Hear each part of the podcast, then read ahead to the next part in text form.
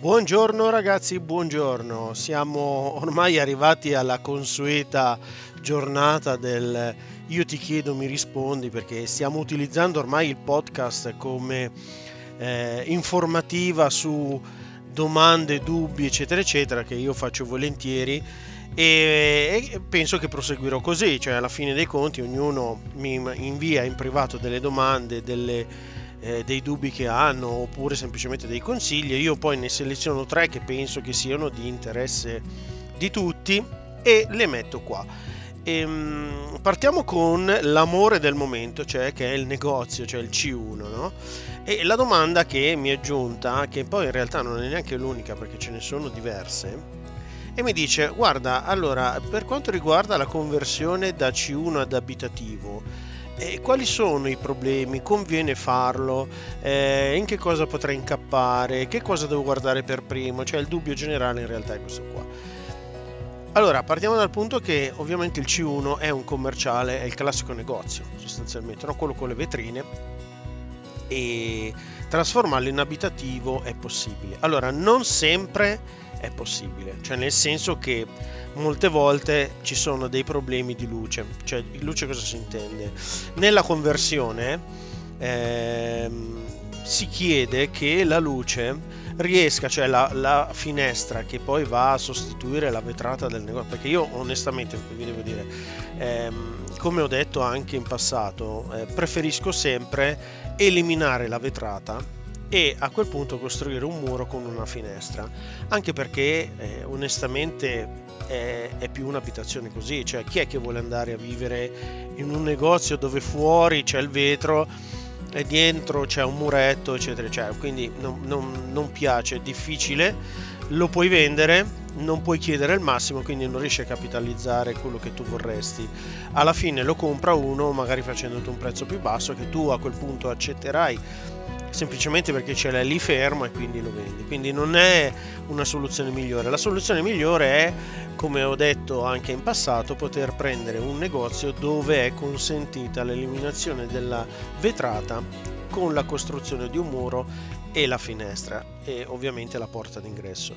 Quindi io preferisco questo, però attenzione che ci sono casi in cui l'abitativo eh, non è eh, consentito dal comune quindi ci sono situazioni in cui eh, la luce della finestra che eh, sostituisce la vetrata non riesce a giungere fino al fondo del muro, cioè dall'altra parte, e quindi non passa, non passa la conversione. Quindi la cosa da fare è intanto cercare di trovare un negozio che sia eh, lì fermo da parecchio tempo, quindi diciamo con un proprietario molto voglioso nella vendita e molto voglioso nel trattare il prezzo.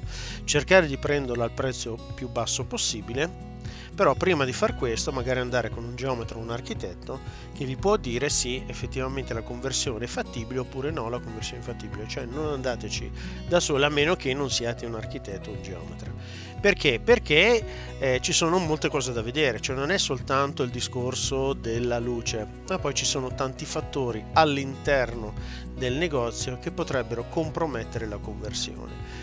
Eh, vabbè, l'altezza non è mai un problema perché ci sono negozi alti 3,80 m, ma esempio il bagno, no? Perché nella conversione, cioè voi dovete capire questo, nella conversione di eh, qualcosa, anche di un abitativo, eh, anche se è costruito nell'anno 67 per dire, quando io devo andare a fare una conversione, devo andare a fare una modifica e tutto quanto, eh, devo considerare le leggi di oggi. Quindi molte volte cosa succede? Che nello spostare un muro per allargare un bagno, il comune mi dice ok però mi devi fare l'antibagno, cioè che è quella stanzina prima della porta del bagno, che eh, molte abitazioni non hanno, soprattutto spesso i negozi non hanno. Ehm, e quindi questo potrebbe essere un limite. Quindi dovete portare veramente un professionista che vede il negozio in sé, valuta lì per lì eh, se è fattibile la cosa e soprattutto se ci sono lavori, perché nella conversione cambia anche, cambiano anche gli oneri che sono eh, a una cifra senza opere murarie con una, a un'altra cifra con le opere murarie. Quindi questa è la cosa fondamentale. Quindi non andateci da soli, ma accompagnati da chi ci capisce sul serio di conversione. Poi, il secondo quesito, che anche questo è anche interessante secondo me, perché molti mi scrivono, vabbè, ma visto che ci sono tantissimi uffici abbandonati a se stessi, no? Perché non li affitta nessuno, non li compra nessuno, e prenderli per convertirli in abitativo. È un'operazione, sì, assolutamente fattibile. Diciamo che l'ufficio, se è il classico appartamento, come spesso succede a Milano, è, è molto facile la conversione in abitativo. Chiaramente bisogna poi mettere in preventivo gli eventuali lavori perché spesso gli uffici non nascono con le tubature per l'attacco della cucina eh, non, non, hanno probabilmente la cappa quindi cioè, non c'è il tubo per attaccare la cucina e quindi ci sono problemi di questo tipo però è fattibile. In realtà il problema maggiore qual è? In fase d'acquisto di un A10 cioè di un ufficio eh, i costi cioè la tassazione è maggiore quindi pagherete una cifra superiore e molto più alta in confronto a un abitativo e poi ci sono i costi della, della, della trasformazione in abitativo. Eh, io normalmente qui consiglio sempre di eh, magari formulare un'offerta e far fare prima del passaggio di proprietà la conversione in abitativo addirittura dal proprietario, anche se magari lo pagate voi. Quindi il proprietario è incentivato a farlo perché sostanzialmente non deve metterci nessuna cifra ma è andata a risparmiare, cioè nel senso che in fase di trasferimento dell'immobile l'abitativo è sicuramente meno oneroso in confronto alla 10. Quindi questo è il consiglio. E terza e ultima domanda è eh, per quanto riguarda le stanze studenti. Conviene investire su un immobile o su qualcosa, magari a 10, eh, che poi posso trasformare in stanze studenti? Eh, allora, questo è un argomento che tratto, è un capitolo particolare che ho fatto nel nuovo corso di Investitore Pro perché è una cosa interessante per quanto riguarda eh, la visione dell'investitore immobiliare, no? cioè è una dei, dei rami dell'albero dell'investitore immobiliare.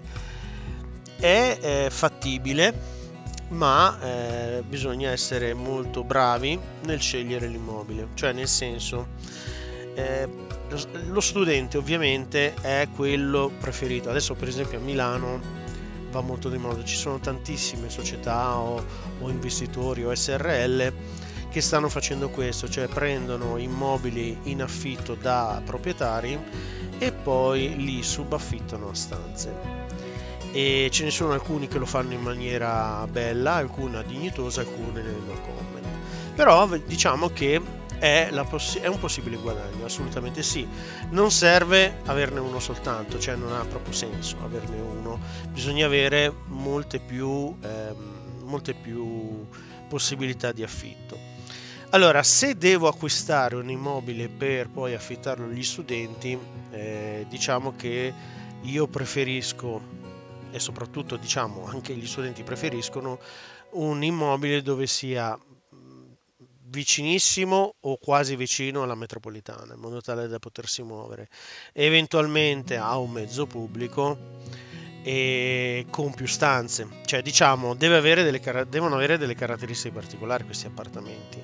Cioè devo andare a scegliere un appartamento di grandi dimensioni che sono quelli che fondamentalmente soffrono di più la vendita tipo 150-160 metri quadri roba così che però mi dà tipo 4 stanze però anche lì eh, devi essere anche bravo tu a cercare di poi dividere le stanze in una maniera che possono anche diventare di più, cioè del tipo che eh, siccome le, le, case nascono con cucina, soggiorno, due o tre camere da letto più il bagno e magari il soggiorno lo trasformi in, eh, in, una, in un'altra stanza, quindi diventano quattro e diventa più interessante. Cioè qui è l'opera di chi fa questo tipo di lavoro.